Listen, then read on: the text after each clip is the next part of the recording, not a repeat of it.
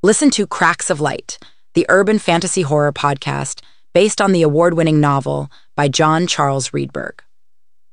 Stream it anywhere podcasts are available. Episode 7 What the Pig Told the Wolf.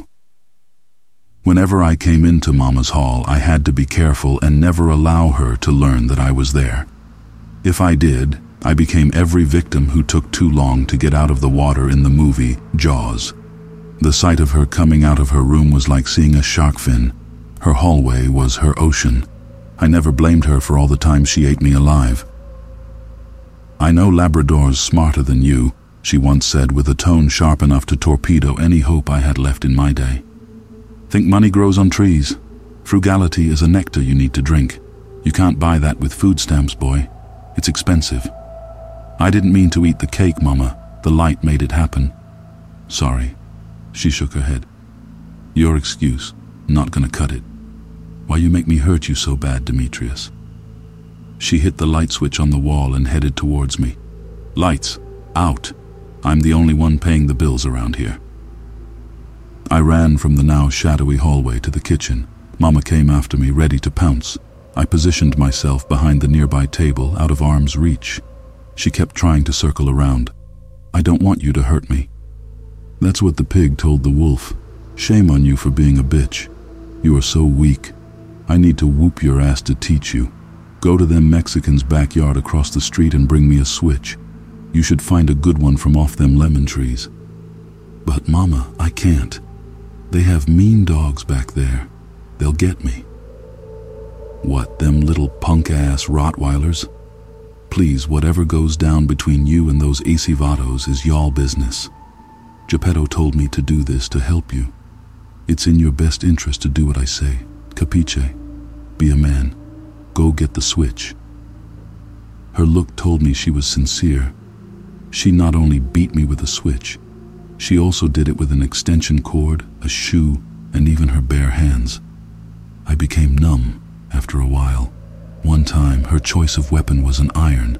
It was all because Geppetto said my mother should punish me for not taking out the trash. But I took out the garbage, Mama. She stood in front of me, trained as a hungry wolf. I was now the pig she was talking about. I imagined myself as a hog running through the woods until I found shelter inside an empty house. I yelled for Geppetto to let me in. Open up. Wolf is coming. Mama was the big bad furry animal at the door huffing and puffing and trying to blow her way in.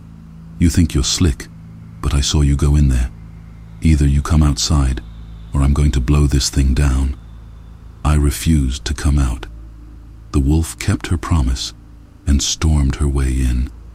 I pictured sharp teeth plunging into my swine flesh like a stone thrown into a glass of water, ripping parts of me away until I escaped as a gut pile on the floor. The wolf chuckled and celebrated, looking at me like I was still there. She told me I taste like chicken. I snapped back into reality. Dee, do you hear me? Mama had a weird look on her face.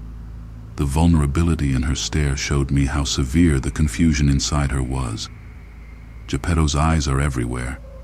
He has no reason to lie. Telling truth is that man's sin.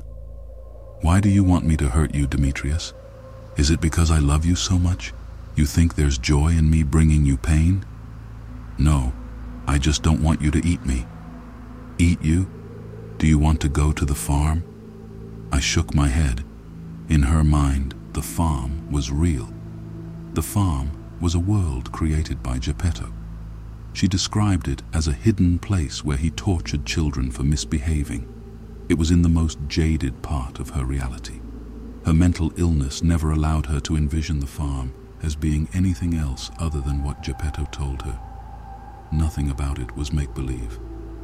Geppetto can make it happen, she said. There's a special place beneath the farm for bad kids like you. It's a world filled with fire. Everything that goes there burns for eternity. You want me to show you what that feels like? No, ma'am. Yes, you do she said. No, Mama, I believe you. No, you don't. Go to that closet and bring back that iron. Grab that extension cord, too. I complied. It scared me. Terrified as a mouse, I had better reasons to cry. Walking down the hall, I saw pictures of the first eight years of my childhood, watching me like obituaries with smiling faces. They all were laughing at me from both sides of the hallway. Every step I took was in sync with the funeral march inside me. Fate had my destiny sealed like a casket. The downside was that there were no pallbearers to carry me. I had no choice but to walk as slow as death towards the Grim Reaper. I called my mother. Hurry the fuck up. Mama needs to beat the molasses out of your ass. You're a little slow-walking motherfucker.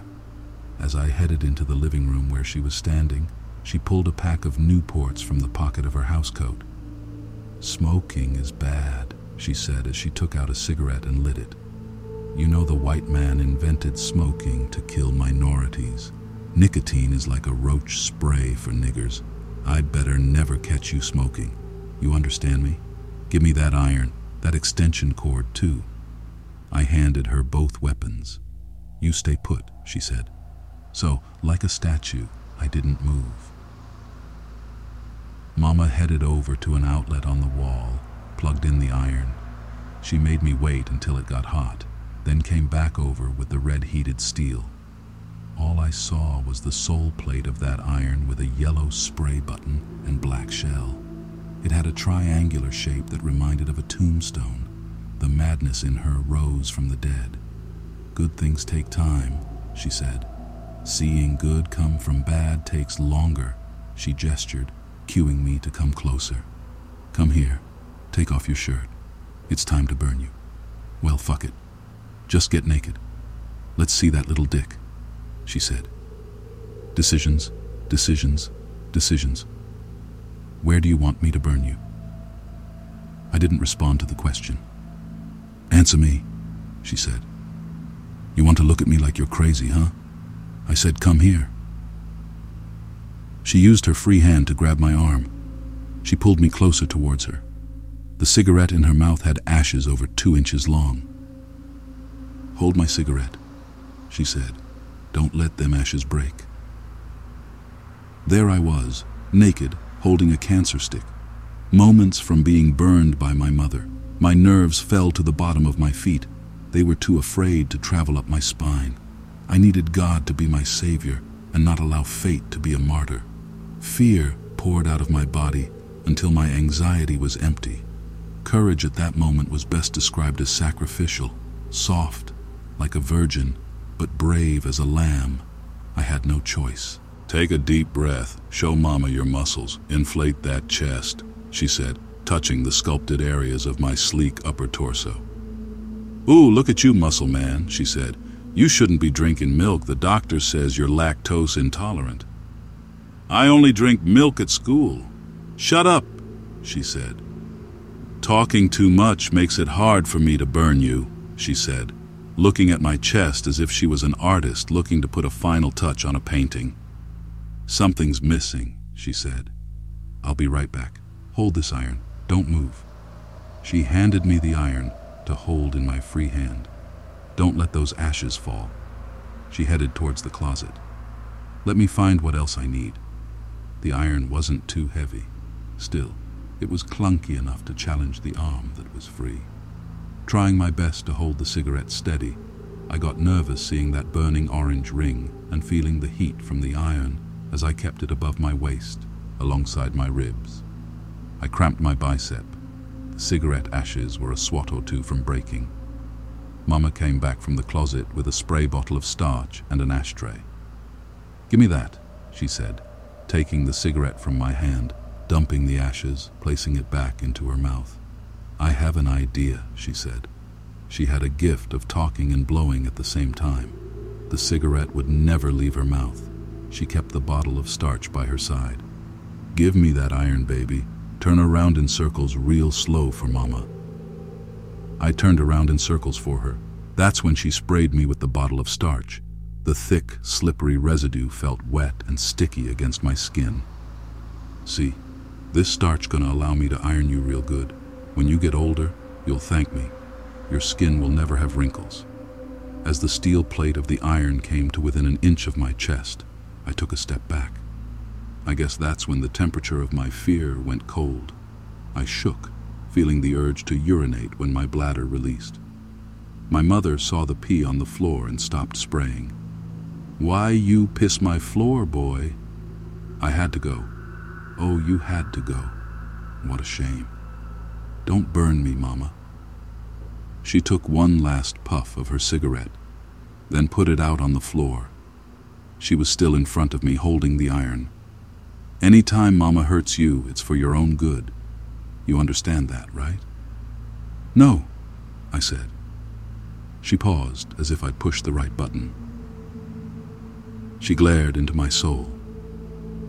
Maybe if I were a mirror that could have shown me as her, then I would have better understood her reflection.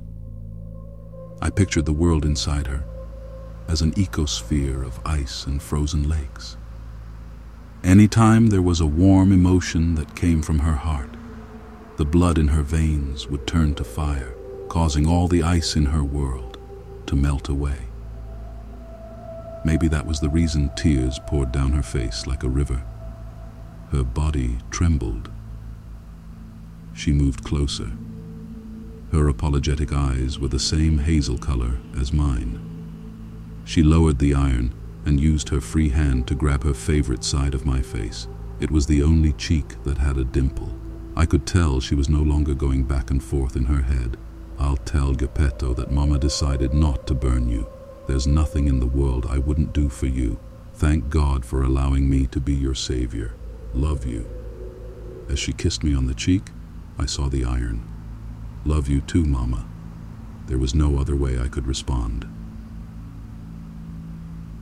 Later that night, I received another visit from the light.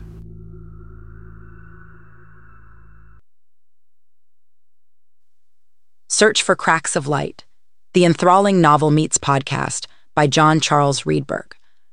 With harsh recounts of child abuse and experiences with the supernatural, it's a tale you won't soon forget.